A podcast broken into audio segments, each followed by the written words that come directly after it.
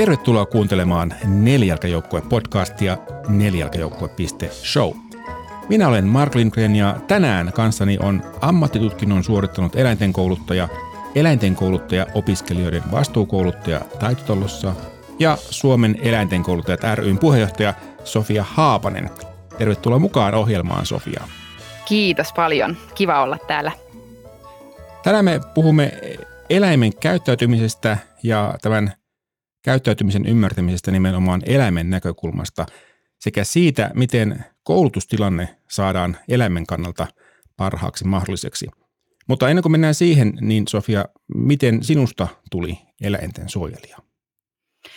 No joo, se varmasti tällä hetkellä ammatin kautta lähinnä ö, ilmenee, että ihan jos lähdetään sieltä niin kuin lapsuudesta asti, niin, niin yksi haaveammateista oli eläinlääkäri, mutta sitten, sitten ajaudun vähän muihin opintoihin välissä, kunnes tota, aikuisiällä sitten ö, ensimmäinen niin sanotusti ihan iki oma koira tuli perheeseen. Ja se oli sitten semmoinen koira, joka, joka, jonka käyttäytymistä mä en oikein ymmärtänyt. Se, se niin kuin ei, ei sopinut siihen, mitä mä olin oppinut, että miten se koira on. Ja, ja sitten kun mä rupesin erilaisia koulutusohjeita ja etsimään ja, ja hain siitä tietoa, niin törmäsin tietysti sitten tosi monenlaisiin eri ohjeisiin, toiset parempia ja toiset sitten semmoisia, että ei välttämättä tuntunut ihan semmoiselta, että lähtisin niitä kokeilemaan. Ja sillä matkalla sitten oikeastaan ollaan, että se niin kun, tiedon jano ja se oppiminen vei sitten mukanaan sillä lailla, että aika pian onneksi pääsin sitten nimenomaan ammattitutkinnon suorittaneen eläinten kouluttajan oppiin ja kursseille ja siitä sitten eteenpäin löysin, että on mahdollista jopa opiskella ihan ammattitutkinto tällä alalla. Ja sieltä sitten saanut tosi paljon vielä lisää, e-, etenkin just niin kuin laajasti eläinten hyvinvointiin liittyen ja toki myös sitä niin kuin kouluttamista. Mutta tota, ja tällä hetkellä tietysti jokaisen asiakkaan mukaan ja sitten se, että koulutan tulevia eläinten kouluttajia ja, ja toimin sitten myös just kouluttajan yhdistyksen parissa, niin tota, tulee niin kuin, ö, vaikutettua todennäköisesti aika monen, monen eläimen olemiseen ja, ja se tuntuu tietysti hyvältä, että silleen aina eläimen puolella tilanteessa kuin tilanteessa. Aivan. Sä sanoit, että, että jossain vaiheessa sä tajusit, että eläimen tarpeet niin yksilö- ja tilannekohtaisesti tuli sulle tärkeiksi. Mistä, mistä se johtuu? No joo, ehkä, ehkä se nimenomaan niin kuin tarkoittaa semmoista, että, että mä koen, että monesti ajatellaan, jos nyt vaikka koiraa käytetään esimerkkinä, niin tuntuu siltä, että, että on semmoinen niin yleinen ajatus siitä, että minkälainen koira on eläimenä. Esimerkiksi, että koiraa kuuluu silittää, tai äm, jos koira hyppii, niin se on vaikka sitten, se ei ole kilttikoira, tuhmat koirat hyppii. Että tämmöisiä niin kuin ajatuksia aika usein kuulee, ja sitten, sitten tota, tietysti kun, kun silloin sen ensimmäisen oman koiran kanssa sai oppia sen, että, että sillä eläimellä on aina niin kuin kuitenkin hyvin semmoinen niin sanotusti ehkä niin kuin, ä, itsekäs ja, ja sen eläimen kannalta aito syy sille, miksi se käyttäytyy jollain tavalla, niin sitten tuntui just hassulta se, että, että ne oletukset oli jotenkin niin, kuin, niin semmoisia yksinkertaistettuja jotenkin. Muistatko sitä, sitä hetkeä tai sitä tapausta, mikä, mikä tavallaan niin kuin oli merkityksellinen, mikä oli semmoinen aha-hetki, että, että tämähän nyt on jotain eri, erityistä kuin mitä minä odotinkaan, että nyt pitää oppia lisää?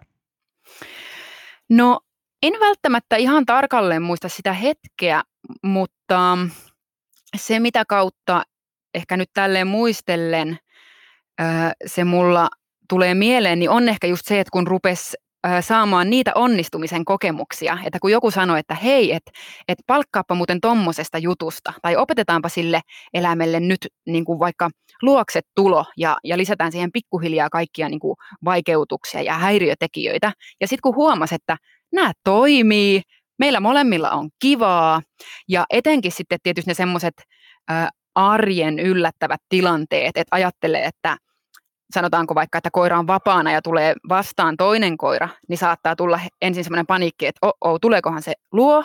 Ja sitten kun huomaa, että kutsu käy, koira tulee ilosena ja huomaa, että tämä toimii tämä, että on tehty töitä tämän eteen, niin ehkä ne on niinku niitä semmoisia, mistä on sitten saanut enemmän ja enemmän sitä niinku intoa myös edelleen vaan jatkaa sitä niinku oppimista.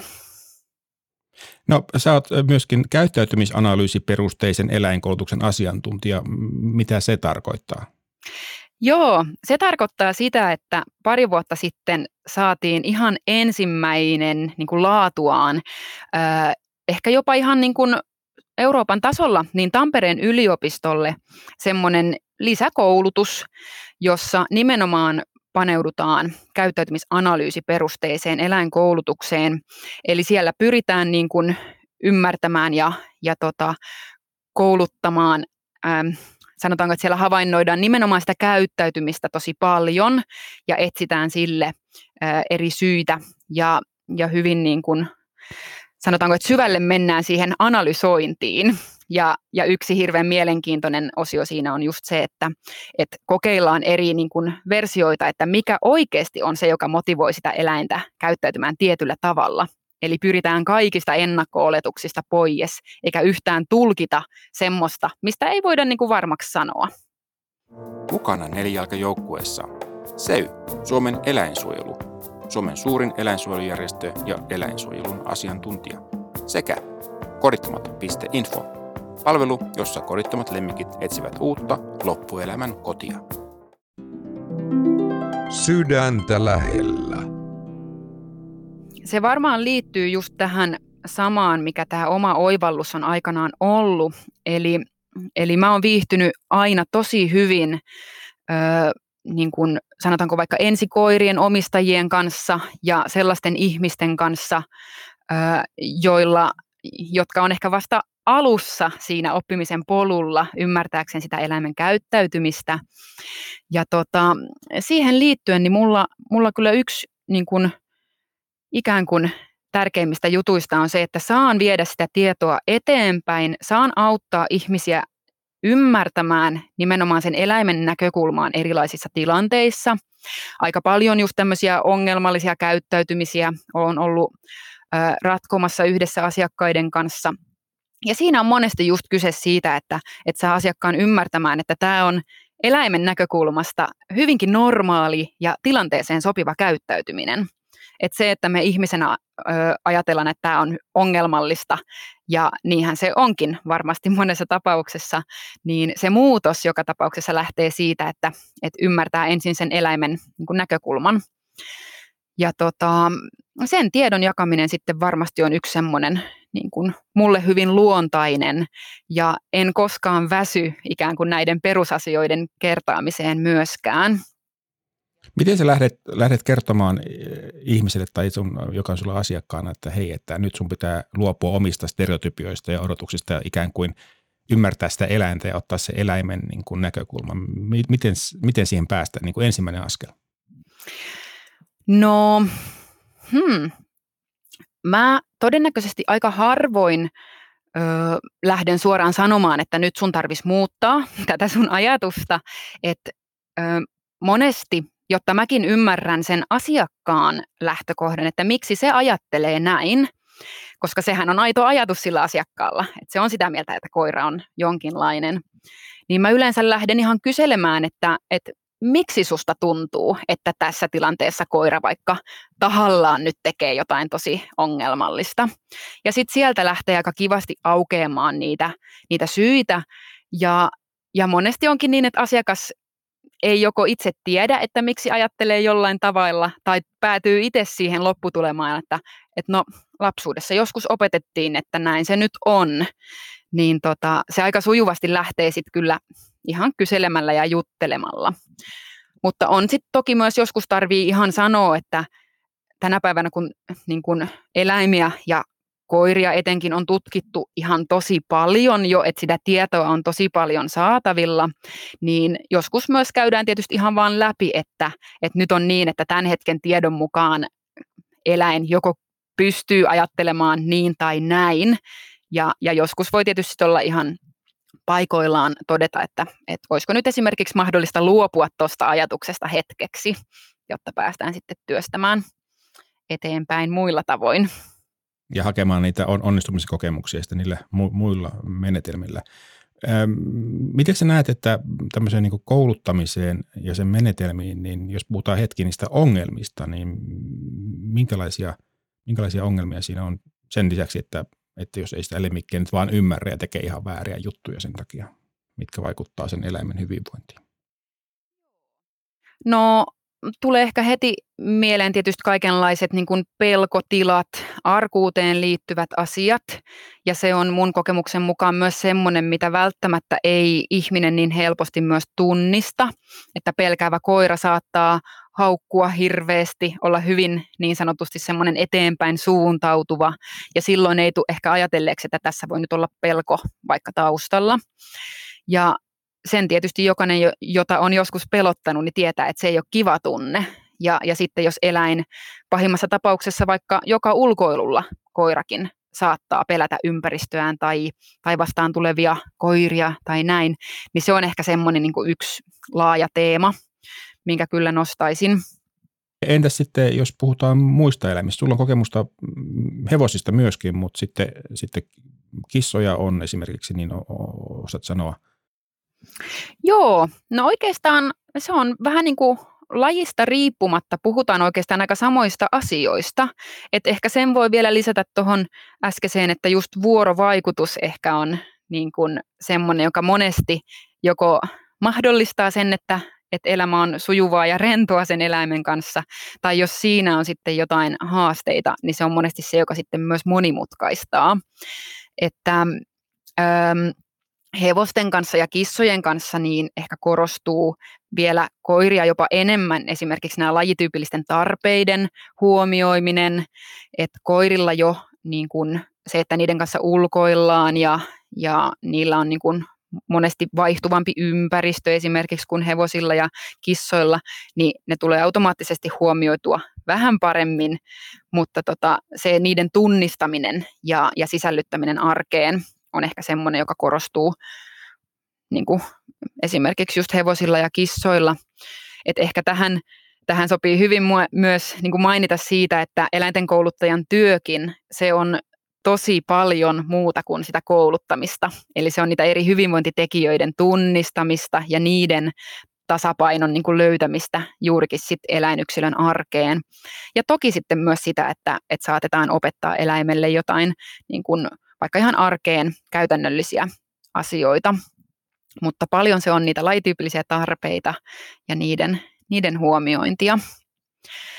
Ja ehkä semmoinen vielä niin kuin yleisesti ö, voi mainita, kun tästä vuorovaikutuksesta sanoin, niin mä oon huomannut, että, mm, että ihminen helposti ajattelee, että koira tai eläin kuin eläin osaa ikään kuin enemmän kuin mitä se tosiasiassa ehkä osaa tai mitä sille on opetettu.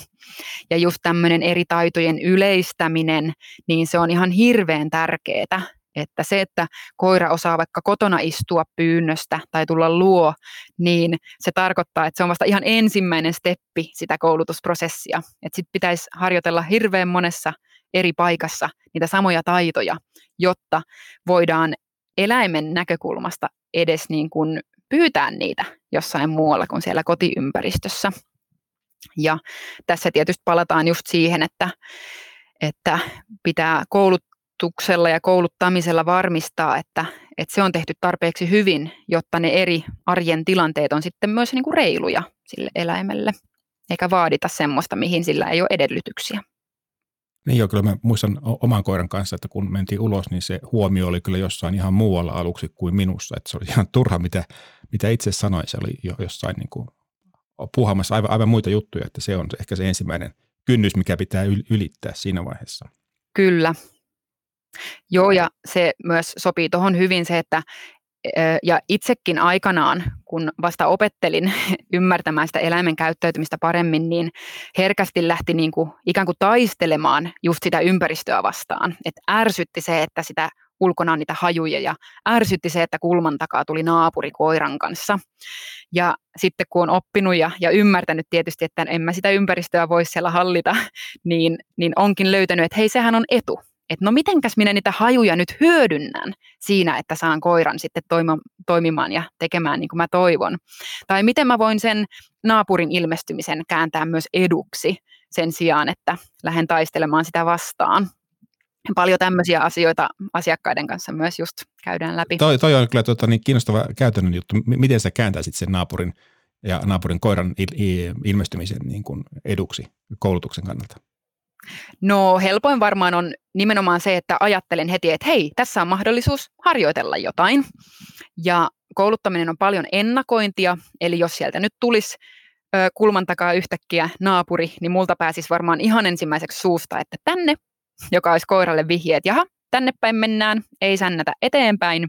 Ja sitten tämmöinen vaikka etäisyyden otto johonkin, joko taaksepäin tai sivulle puskaan mahdollisesti, jos se on tarpeen. Ja riippuu sitten tietysti koirasta, mutta voidaan pyytää istumaan tai voidaan heittää nami-etsintä. Riippuu mikä koulutuksen vaihe on. Mutta tota, ihan tämmöinen niin esimerkiksi, ihan vain hyödyntäminen.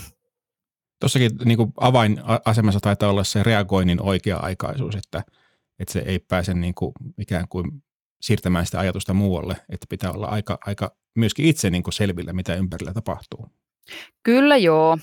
Ja semmoinen, mikä niin kun, olen myös huomannut, että, että, että ihmiselle on niin paljon helpompaa odottaa, että se ongelma on sitten jo tapahtunut ja sitten yrittää jotenkin niin kun, ö, toimia.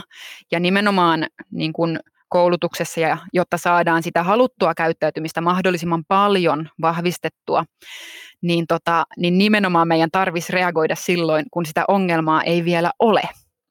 Ja se on myös semmoinen niin kuin, pieni niin kuin myytiksi, mä sitä kutsun, että jos, jos asiakas tarvii apua ongelmallisen käyttäytymisen kanssa, niin hän ajattelee aina, että kouluttaja haluaa nähdä sen varsinaisen ongelmallisen käyttäytymisen, että se on se tärkein juttu. Ja joissain tapauksissa se tietysti on olennaista, mutta sanotaanko näin, että jos, jos koulutuksen aikana ilmenee se ongelmallinen käyttäytyminen, niin silloin ö, näin nyt vähän niin kuin karrikoidusti voi sanoa, että kouluttajalla on mennyt sitten harjoituksen suunnittelu tai ympäristön huomioiminen vähän pieleen, että sitä yleensä ei toivota, että sitä ilmenee. Noin on varmaan tärkeitä osia myöskin tämmöisessä eettisessä koulutusmenetelmässä. Mitä, mitä muuta siihen, siihen liittyy? No joo, juurikin ehkä se ympäristön niin kuin suunnittelu niin, että, että sen eläimen on mahdollisimman helppo ikään kuin onnistua. Mahdollisimman helppo tehdä sitä, mitä me halutaan, että se tekee. Koska täytyy muistaa, että ei sillä ole siitä tietoa, että mikä meidän tavoite on. Ja sitten jos meillä on vaikka muutama eri vahviste, millä me voidaan sitä eläintä palkata, niin sittenhän meidän työ on saada se eläin mahdollisimman niin kuin nopeasti ja, ja ikään kuin vaivatta tekemään sitä, jotta mistä sitten päästään palkkaamaan. Et se ympäristö korostuu kyllä niin kuin tosi paljon. Ja sitten toinen, mitä vähän sivusinkin jo tuossa, että kääntää vaikka ne hajut myös eduksi siellä ulkona, niin yleisesti se vahvisteiden monipuolinen käyttö. Eli tässäkin se eläimen näkökulma, että eläimelle ei ole mitään väliä, kuinka hieno tai kallis joku sisäfilee palanen on ollut. Se ei tarkoita, että se välttämättä on eläimelle yhtään mielenkiintoinen palkkio. Ja, ja sitten vielä sekin, että koira, etenkin jos on vähänkään ahne, niin kyllä ne saattaa syödä niitä mitä tahansa nameja ulkonakin, mutta ei välttämättä vielä tarkoita sitä, että sillä on mitään tekemistä sen käyttäytymisen vahvistumisen kanssa. Eli sen tarkkailu. Niin aivan, se voi olla, palkkiona voi toimia ihan vain lelu ja se leikkiminen paljon paremmin kuin mikään ruokariippuen Kyllä. Nyt puhutaan koirista, joo. Joo, ja sitten myös mä hyödynnän paljon, jos mietitään vaikka just tämmöisiä niin kuin arkikäytöksiä, mikä on ehkä mulla se niin kuin, ö, osaamisalue myös, niin tota, tosi paljon hyödynnän poispäin kääntymistä jostain tilanteesta, että jos huomaa, että nyt eläintä jännittää vaikka joku asia, niin silloin paras vahviste voi olla se, että se pääsee ottaa vähän etäisyyttä. Tai päinvastoin, jos se on hirveän innoissaan menossa johonkin, niin voidaan ihan sitä lähestymistä hyödyntää. Eli tässä niin kuin korostuu sekä se eläimen näkökulma ja se tilannekohtaisuus. Että se voi ihan sekunnissakin vaihtua se, että mikä se on se paras vahviste. Ja sitten meidän tehtävä on siinä sitten yrittää sitä keksiä. Ja paras opettaja on siinä se eläin, että kyllä me nähdään sitten, että toimiiko vai ei. Eli rupeeko lisääntymään se käyttäytyminen, mitä me siinä halutaan opettaa, vai eikö se muutu ollenkaan. Sen voisin mainita vielä, kun tuon eettisen koulutuksen nostit tuossa esiin, niin, niin myös tämmöinen just niin kuin valinnan mahdollisuuteen liittyvä ja niin kuin vuorovaikutukseen niin kuin liittyvä semmoinen, se on mun mielestä äärimmäisen niin kuin mielenkiintoista ää, niin kuin antaa eläimelle mahdollisuus valita eri asioita, jos se on mahdollista. Ja siitä aukeaa sitten tietysti ihan vielä oma maailmansa. Se on ehkä niin kuin se seuraava aste jo, jo siitä, että opitaan kouluttamaan, mutta sitten voidaan vielä oppia sekin, että eläin voi tehdä siellä valintoja, että mikä nyt olisi niin kuin sen mielestä kivointa. Niin se on myös semmoinen itselle mielenkiintoinen. Jos puhutaan tuosta koulutustilanteesta ja ympäristön järjestämisestä, että se toimii hyvin eläimen kannalta, niin mitä, mitä asioita siitä pitäisi niin kuin ottaa huomioon? Öm, no varmasti itsestäänselvin on ne häiriötekijät ja ö, joskushan on niin, että et välttämättä esimerkiksi ulkona ei pääse eroon niistä hajuista, jolloin voi olla, että se alkukoulutus on hyvä tehdä vaikka sisätiloissa, että saadaan tarpeeksi niitä toistoja siitä halutusta jutusta ennen kuin siirrytään vaikeampiin asioihin. Sitten tota, äm, ehkä myös liittyen siihen, että onko parempi, että eläintä koulutetaan vapaana vai kytkettynä, niin ulkona monesti se kytkeminen on niin kuin välttämätöntä.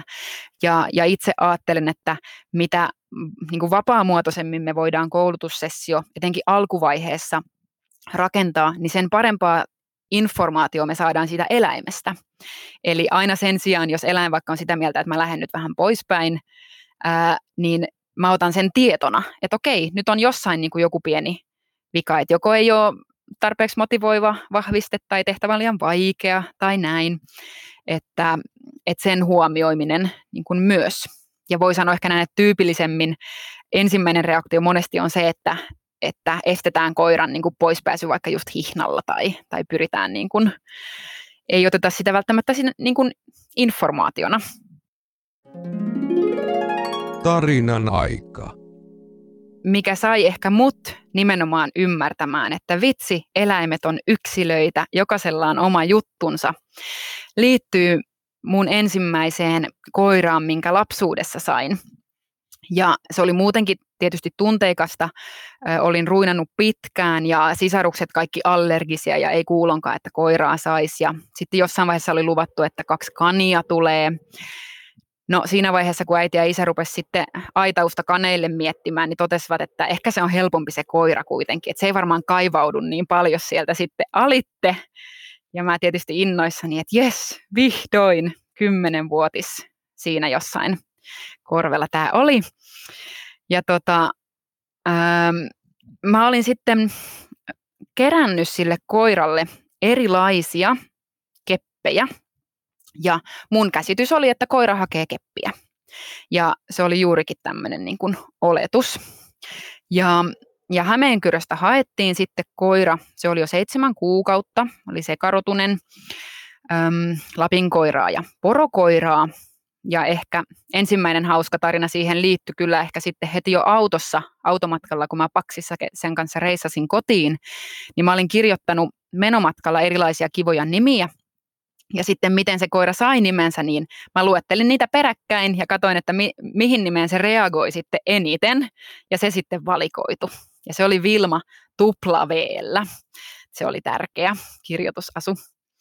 Mutta joo, sitten ehkä se niin kuin, öö, itse tarinaani oli se, että tultiin sitten kotiin sen kanssa ja mä ajattelin, että no nyt ruvetaan niitä keppejä sitten heittelemään, koska koira hakee niitä keppejä. Ja se ei noutanut. Sitä ei kiinnostanut se keppi, ei ollenkaan. Ja mä heitin ja mä itkin ja heitin ja mä itkin kovempaan ja heitin niitä erilaisia keppejä. Ja tietysti sitten loukkaannuin ihan hirveästi siitä, että se ei arvosta, että mä oon pitkin mettiä, etsinyt sille hienoja keppejä, eri mittaisia, kokoisia. Ja tota, se oli kyllä silloin lapselle niin kuin tosi kova, kova pala ymmärtää, että tämä koira ei toimi niin kuin mä oon kirjoista tai lastenohjelmista oppinut, että koirat niin kuin toimii.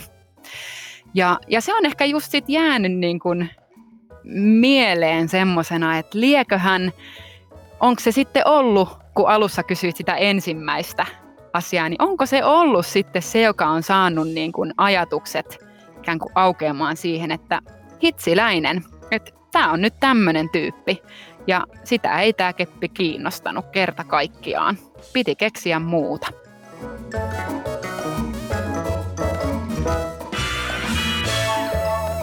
Tämä oli Nelijalkajoukkue podcast. Tuottajana ja editoijana toimin minä, Mark Lindgren ja Huima Production. Taustalla soi Quirky Dog by Kevin MacLeod. Lähetä palautetta osoitteeseen palaute at nelijalkajoukkue.show. Jakson merkinnät ja uudet jaksot löytyvät osoitteesta nelijalkajoukkue.show. Kiitos, että kuuntelit.